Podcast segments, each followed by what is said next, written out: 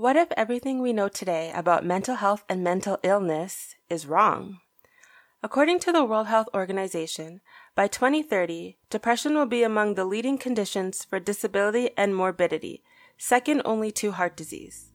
Clearly, something is not working. Traditionally, mental health is defined as the absence of mental illness.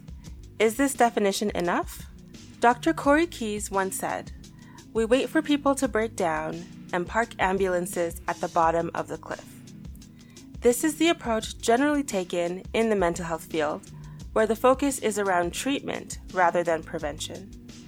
In this episode, we will be hearing from one of the leading voices in positive psychology, and we'll discuss how to not only promote mental well-being, but how to use these tools to build a flourishing society. This is the Public Health Insight Podcast. My name is Linda, and I will be your host for this episode, along with fellow co-hosts Gordon, LaShawn, and a special guest. Before we move on, it is important to note that the views expressed in this podcast are our own and do not represent any of the organizations we work for or are affiliated with. Doctor Corey Keyes is a full professor of sociology at Emory University. He has held the Winship Distinguished Research Professorship, and he was a member of a MacArthur Foundation research network on successful midlife development and aging. He co-chaired the first Summit of Positive Psychology in nineteen ninety-nine, participated in the National Academies of Science Initiative on the Future of Human Healthspan, and the National Academies of Science Workshop on National Statistics to measure recovery from mental illness. His research introduced the concepts of social well-being, flourishing, and the two continuum model of mental health and illness. His work is being used to prevent mental illness through the promotion of positive mental health, otherwise known as flourishing. He has spoken at the Dorison Memorial Lecture for the National College Health Association, the Chesley Lecture on Aging at Minnesota State University, and the Anita Spencer Lectureship in Clinical Behavioral Sciences at McMaster University. Doctor Keyes, welcome to the Public Health Insight Podcast. Well, thank you for having me. So, Doctor Keyes, you've described yourself as someone who studies happiness or positive psychology. What is happiness, and why do we need to study it? Well, it actually, uh, I started my journey on studying happiness because I wanted to conceptualize uh, the presence and absence of good mental health.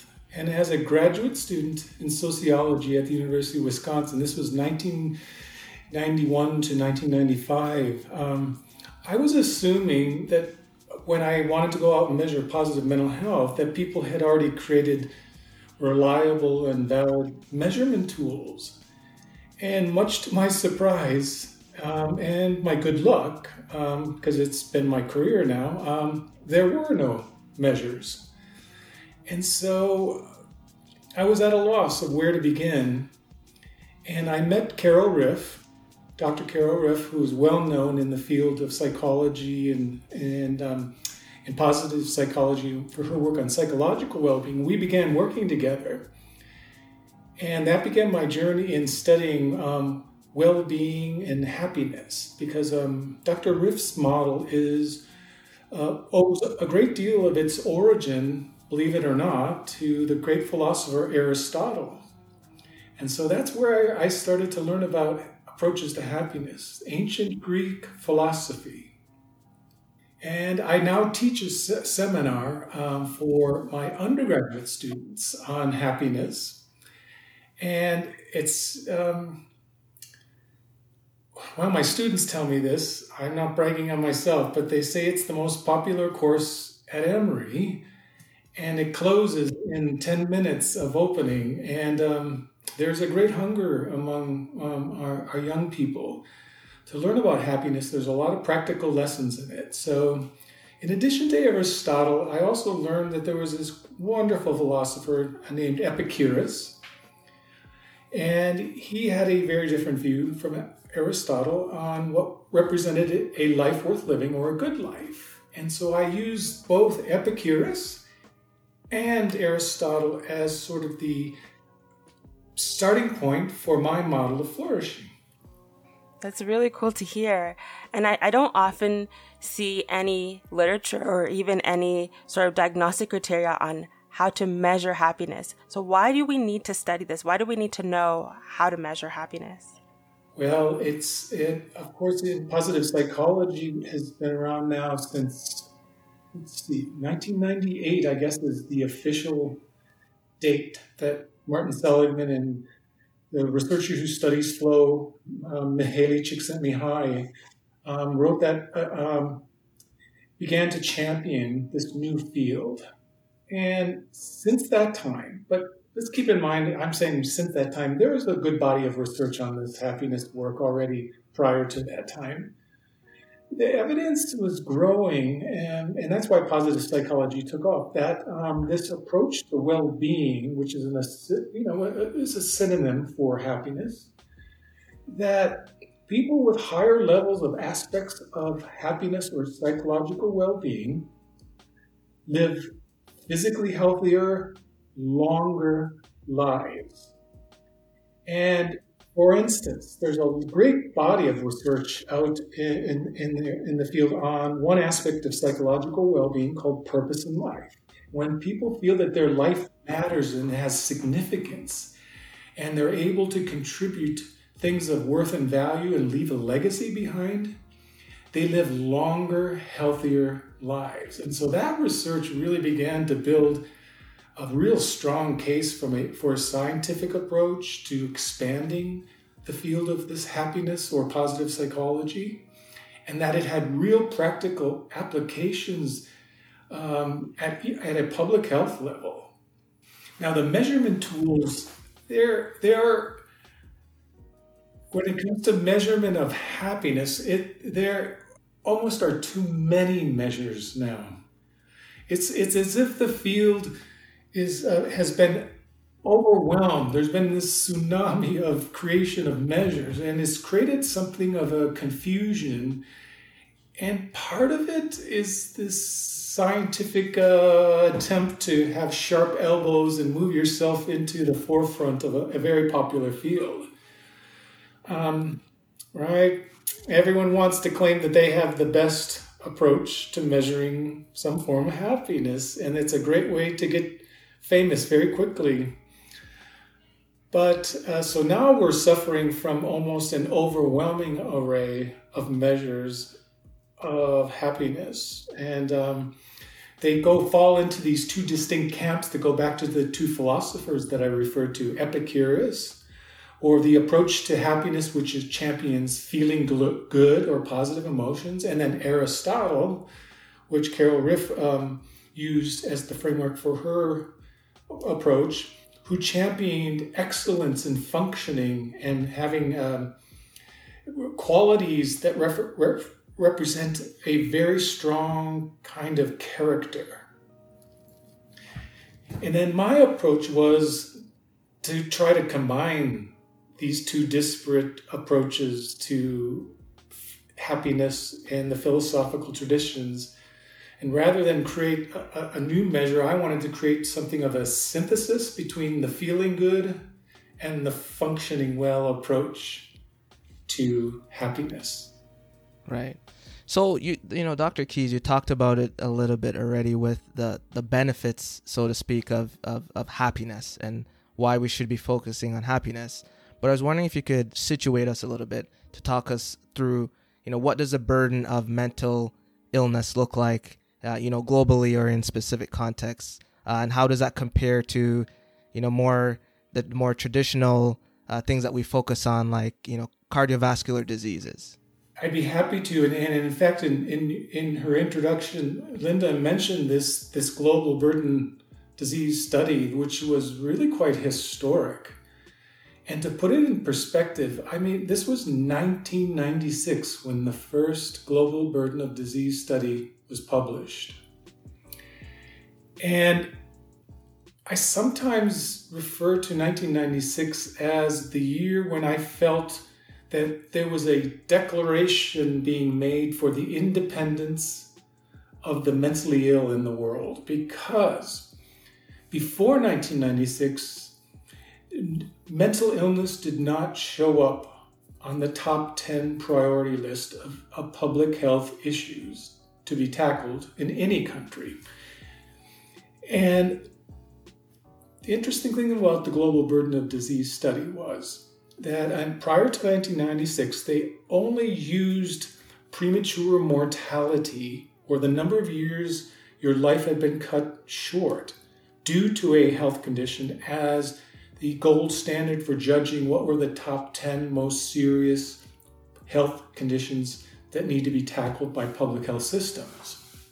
And for that reason, I things like depression did not show up on the top ten list. But I think finally somebody realized that, you know, by the end of the twentieth century, most populations over that one hundred years of the twentieth century had gained a great deal of life expectancy. In some countries, twenty years, and then the average in the United States was thirty years of life expectancy had been added in that century alone. And so we were living longer, but not necessarily healthier. And so in addition to mortality, they finally included a measure of the amount of disability caused by health conditions. So if it didn't cut your life short, how much did it pre- prevent you from fulfilling basic roles in life, taking care of yourself, taking care of your family, your, your children, your spouse, being able to hold down a full-time job? And with the addition of disability, Um, in nineteen ninety-six, depression showed up in f- fourth place. And I have to tell you, I, I think the world was shocked when that happened. Nobody in the public health system at the time when I was talking to them um, would have predicted that. And so I thought finally the world was going to get serious about things like depression and other mental disorders. Well, they did get serious about studying the global burden of disease, so they replicated this study many times. And every time they did, when they did it in two thousand four, what they found that was depression was slowly creeping up from fourth to third to second place in some countries. And right now, depression is the leading cause of burden to, in many countries. And by the year twenty thirty, as you predicted, uh, as you mentioned, the World Health Organization predicts depression will be the number one cause of burden, and it will be a bigger burden than heart disease and a bigger burden than cancer. Now, I find this kind of, I started out feeling really excited about the Global Burden of Disease study because I thought, wow, we're going to make a difference now. We're going to change this. We're going to mitigate and reduce the amount of of mental illness in the world. That's not what's been happening. And and we can conjecture why, but it's I think it's we're simply relying too much on the treatment-only approach. But keep in mind that prediction that the World Health Organization made that by twenty thirty, it, it does not have to happen.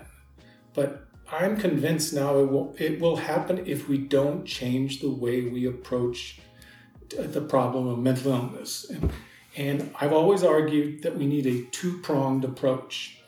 While, while we're trying to create the best available treatments for people who do become mentally ill, we need to invest millions of dollars in a public health approach that promotes positive mental health and protects against the loss of positive mental health, because there's strong evidence that we can prevent depression if we promote flourishing. And it started out with great excitement um, to see this show up, depression show up in the top five. And then it became more um,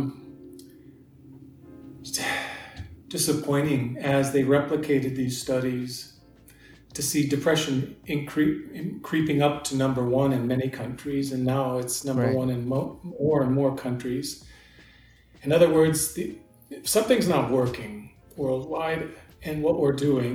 And, and for me, part of the problem is we still think we can treat our way out of this.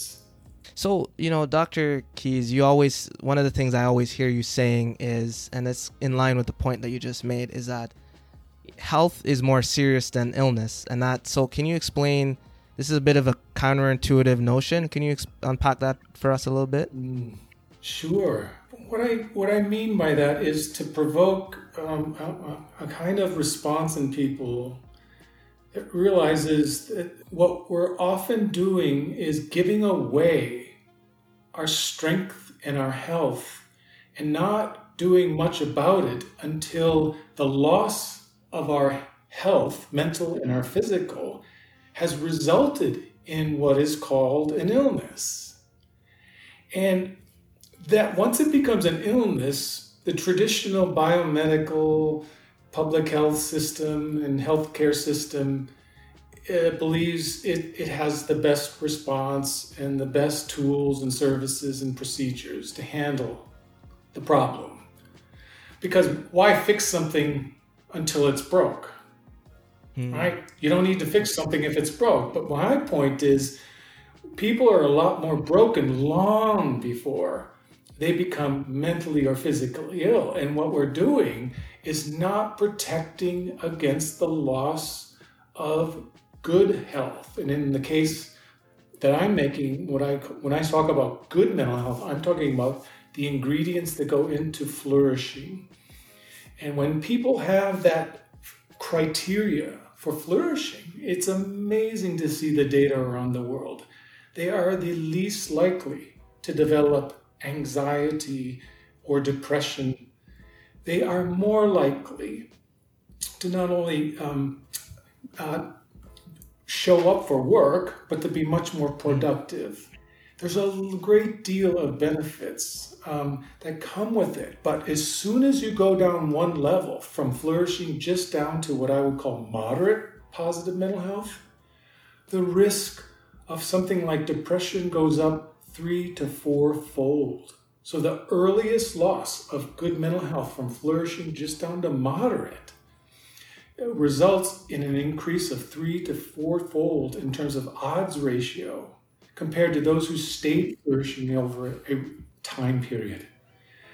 And so, right, that people are already at risk, and they're already representing something that needs our attention at the public health system long before what we consider serious, which is mental illness. And that's why I say health is more serious than illness. And And it really bothers people sometimes when I say that. But once you start to explain this, they um, they realize that we're they, along with their healthcare system, they're they're giving away, in some respects, their good health, and they get no help at, with anything until they're fully broken. And so, Doctor Keyes, you mentioned several terms here. You know, we were talking about mental health, mental illness, but it, it sounds almost like you were speaking of kind of a spectrum when you were talking about flourishing. Um, and so I wonder if we could go a little more into what these terms mean. Um, often we think of mental health and mental illness as opposites, right? If, if you're not mentally ill, then you're mentally healthy. Um, can you tell us a little more about mental health, mental illness, and flourishing and languishing? Sure. Well, yes, and, and this term, and some people ask me, well, why did you use flourishing? Um, at the time, I didn't know that many people translated Aristotle's fancy word eudaimonia uh, into the English as flourishing. But so I wasn't trying to create confusion. It's just I wanted to be very clear that when I use the word mental health, I'm talking about the presence and absence of good things. And so, um, as I mentioned earlier in the podcast, I, I was drawn to really trying to understand Aristotle's view of happiness and Epicurus's, and how modern science has translated that into two approaches to well-being. Um, people like Ed Diener, who's very famous in the field, used the term subjective well-being. But when he talked about subjective well-being, he was measuring things like life satisfaction and emotions, whether you felt contentment, joy, and and, um, and felt happy. And, and for him, well-being was feeling positive emotions towards your life. And Carol Ryff, as I mentioned, took a different view that even though feelings are and emotions are very important parts of what it is to be fully alive, we're not the only creatures on this planet that feel emotions. We're like all other animal species. But what sets us apart, Aristotle says, it's our ability to be rational, to use this prefrontal cortex to live according to lines of excellence. He used the word virtue or arete, which is excellence. And he was arguing that a good life is about developing your lines of, yourself along lines of excellence, functioning well as a human being, becoming really good at being an individual and a citizen. So those two traditions come together when I measure flourishing or positive mental health. So I call it the mental health continuum, short form, because we reduced it down from many, many items, many scales, down to fourteen items. So the, the feeling good tradition is measured, are you happy, satisfied, or interested in life in the last two weeks or the last month? And then there's a long list of functioning well. There's six items that reflect psychological well-being. Are you accepting of most parts of your personality?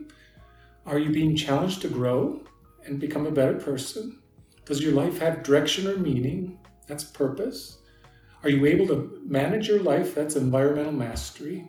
There's so many, I, I mean, I've said this so many times, but there's six various aspects of psychological, and then my, my, my approach that I did in my doctoral thesis, social well-being, consisted of contributing things of worth to your community, feeling integrated, able to make sense of the world around you. And to flourish means you feel one out of the three feeling good every day or almost every day, combined with at least six out of eleven signs or symptoms of functioning well every day or almost every day. So to have mental health is to be functioning well with, for instance, purpose in life, belonging, contribution, acceptance of self and others, and, and your interest in life or happy or satisfied. And people ask me, well, where did that come from? And I turned the diagnosis of depression literally on its head. Mm-hmm. If you look at the psychiatric, um, American Psychiatric Association, right? Diagnostic, D S M, what, what does it take to be depressed? You have to have two sign, one of two signs of, of anhedonia, depressed mood or loss of interest in life, combined with at least four out of the seven malfunctioning. And so positive mental health is literally um, a, a sort of syndrome of functioning well and feeling good, in the same way that depression is a syndrome of functioning poorly and feeling bad. And even though they kind of sound the same, once we were able to measure both of these things, every study done in every culture that's been studied so far has found support for the two continuum model.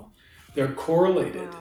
But the correlation is so modest that they represent distinct dimensions. So that literally means that the absence of mental illness does not mean everyone's flourishing. And just because you have a mental disorder does not mean you have the complete absence of positive mental health. And that has huge implications um, um, that are of relevance to uh, public health, as well as psychiatry. We could cure mental disorders tomorrow. It wouldn't necessarily mean wow. um, our population is truly mentally healthy. It would help. Don't, don't get me wrong. And I don't want the listeners to think, well, reducing and mitigating depression isn't important. But it's just one step towards creating a mentally healthy population. This mental health continuum that you're mentioning is very interesting, because usually when we talk about screening for something, you know, diagnosing cancer or anything like that, we're trying to find something bad, like a tumor or like, you know, just something that's abnormal, for example. But this seems more of a tool for positive mental health. And why was this kind of shifting of, of um, a kind of perspective important?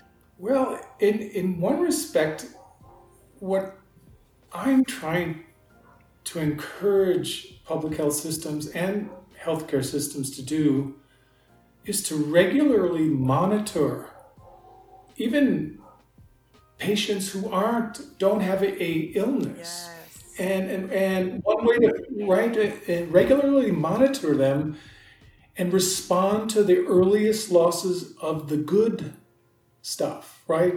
The good physical health parameters, or in my case, somebody was flourishing, but last month, but suddenly they show up for the clinic and you've done a quick screening using my tool and they're now moderately mentally health, mentally healthy at the moderate level. That's the first warning sign. Something is going in the wrong direction.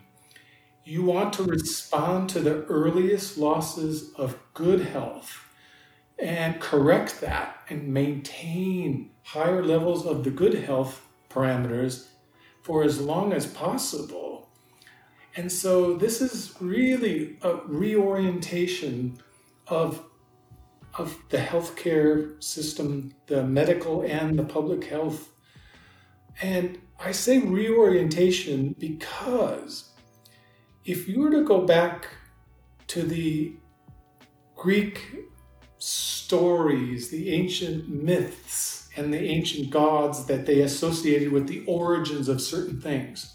And in this case, the myth of Asclepius, right? Asclepius is considered the so-called father of medicine. And um, he was considered the father of medicine because the story goes that he, he had several, it, he didn't give birth, but his wife gave birth to several daughters. Two of whom were named, one was named Panacea, and she represented one branch of healthcare, which was about creating fixes and panaceas to help things when they break down. But she, he also had a daughter called Hygieia, from the word hygiene. And in the ancient world, hygiene, maintaining good hygiene, was associated with being healthy. And the snake, right? The, the, the, the symbol for medicine is the staff with the snake going around the staff.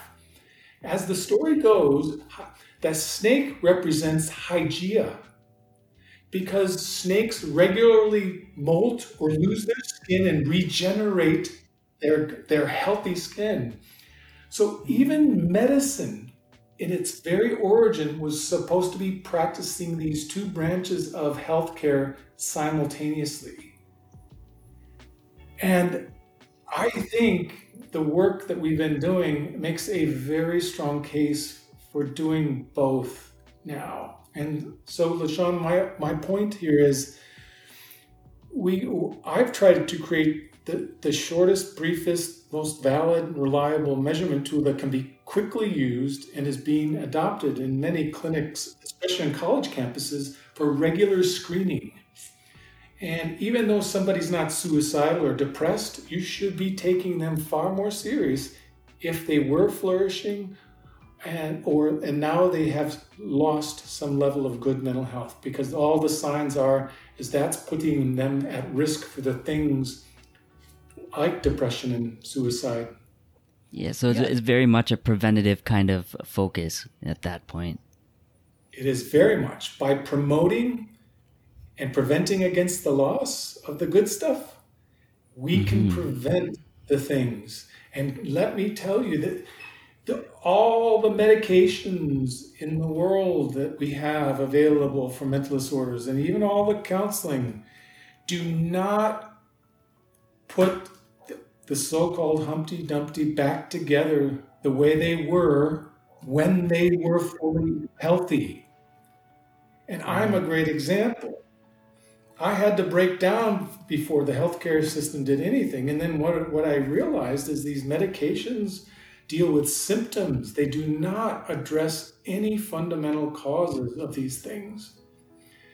And so I, we, we have a long way to go when it comes to providing the best available treatment. I'm not saying we're not doing a decent job, but I think psychiatry and the medical field needs to be far more humble in its approach and its sometimes it's arrogance in the way it treats approaches like what we're advocating for on this podcast, which is a public health approach that prevents by promoting the very things that make life worth living. You're not going to find happiness or purpose in life or contribution in any medication. It's it found in communities, in the way we educate, how we work, how we treat each other, and what we value. It's going to be how we live that's going to be the best medicine for flourishing. Thank you for listening to the Public Health Insight Podcast, your go-to space for informative conversations, inspiring community action. If you enjoy our content and would like to stay up to date, follow us on Instagram, Facebook, Twitter, and LinkedIn. To learn more about our community initiatives and how you can support us, visit our website at the public health insight dot com. Join the P H I community, and let's make public health viral.